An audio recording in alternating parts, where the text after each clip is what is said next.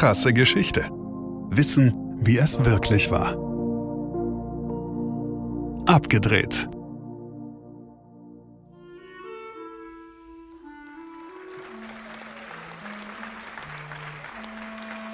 Eric will Schauspieler werden. Leidenschaftlich, einfühlsam. Er will sich mit seinen Rollen identifizieren. Er will auf die Bühne und er will auf die Leinwand.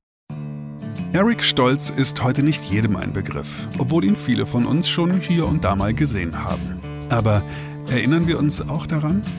Erinnern wir uns zum Beispiel an Eric Stolz als Drogendealer in Pulp Fiction? Diejenigen von uns, die ihn in der Rolle des Roy Dennis in Die Maske von 1985 gesehen haben, können sicherlich noch das ein oder andere Bild des tragischen Jungen in der Hauptrolle abrufen. Der Film gewann 1986 sogar einen Oscar für die beste Maske, unter der sich Eric verbarg.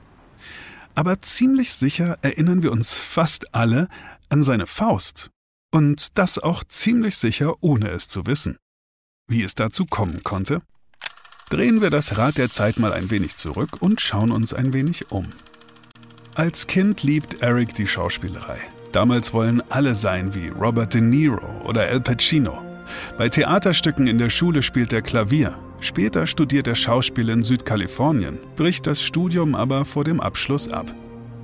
Seine erste wirklich große Rolle hat er Mitte der 80er Jahre in dem eben erwähnten Film Die Maske. Eine wahre Geschichte, in der er den jugendlichen Roy Dennis spielt, der unter einer unheilbaren Krankheit leidet, die unter anderem sein Gesicht stark entstellt. Dann hat er diese eine Anfrage auf dem Tisch. Ein Casting für einen echten Hollywood-Blockbuster. Ebenfalls im Casting Johnny Depp, Matthew Broderick und sogar Charlie Sheen. Sein Vorteil?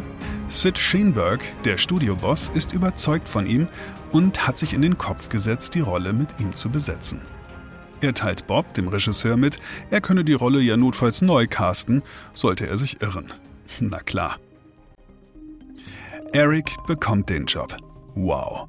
Als der Schauspieler, der er immer sein wollte, versetzt er sich aber nun so sehr in den Filmcharakter, dass er sogar abseits vom Set dessen Namen weiterträgt.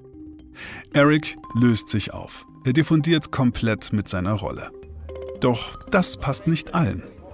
Es kommt immer wieder zum Streit mit Bob. Der Regisseur hat eher eine Komödie im Kopf und Eric bringt seiner Meinung nach unnötige Seriosität in sein Werk.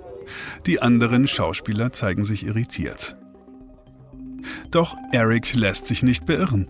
In einer Barszene, in der er seinem Widersacher im Film, dem Schauspieler Tom Wilson, einen Schlag versetzt, legt er sich so sehr ins Zeug, dass Tom ihn irgendwann bittet, nicht so doll zuzuhauen, da es langsam wirklich wehtut. Bob hat ein wirklich schlechtes Bauchgefühl. Er bittet Steven Spielberg, den ausführenden Produzenten, mit ihm das bisher gedrehte Material durchzuschauen. Man hat bereits 40 Minuten des Films fertig und die beiden treffen eine folgenreiche Entscheidung. Eric ist einfach nicht der Charakter, den sie suchen. Und obwohl sie schon so weit sind mit der Produktion, entlassen sie ihn. Der Schauspieler Michael J. Fox, der schon vorher im Gespräch für die Rolle war, aber aufgrund seiner Dreharbeiten zur Serie Family Ties nicht zur Verfügung stand, hätte nun doch Zeit. Und er sagt zu. So entsteht einer der wegweisendsten Filme der 80er Jahre. Michael ist wie geschaffen für die Rolle des Marty McFly. In Zurück in die Zukunft. Von Eric Stolz hingegen ist im Film nur die Faust geblieben, die Biff in der Bar schlägt, als er sich an Marty rächen will, der ihm gerade ein Bein gestellt hat. Ein Easter Egg für echte Fans findet man übrigens in der Serie Fringe Grenzfälle des FBI in der Folge 16 der zweiten Staffel. Hier sieht man in einem Paralleluniversum ein Kino mit einem Plakat für Back to the Future, starring Eric Stolz. Wie erfolgreich der Film dort drüben war, wird leider offen gelassen. Krasse Geschichte ist eine Produktion von Krane und Rabe im Auftrag von RTL Plus Musik. Autor Markus Krane. Gesprochen von Markus Krane.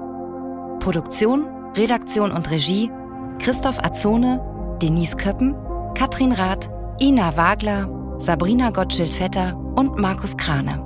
Ton und Schnitt Benjamin Sammer, Lukas Wieland, Jean Leclerc, Axel Rabe und Markus Krane. Falls es euch gefallen hat und ihr keine weiteren Folgen verpassen wollt, freuen wir uns, wenn ihr diesen Podcast abonniert und weiterempfehlt. Danke fürs Zuhören. Bis zum nächsten Mal.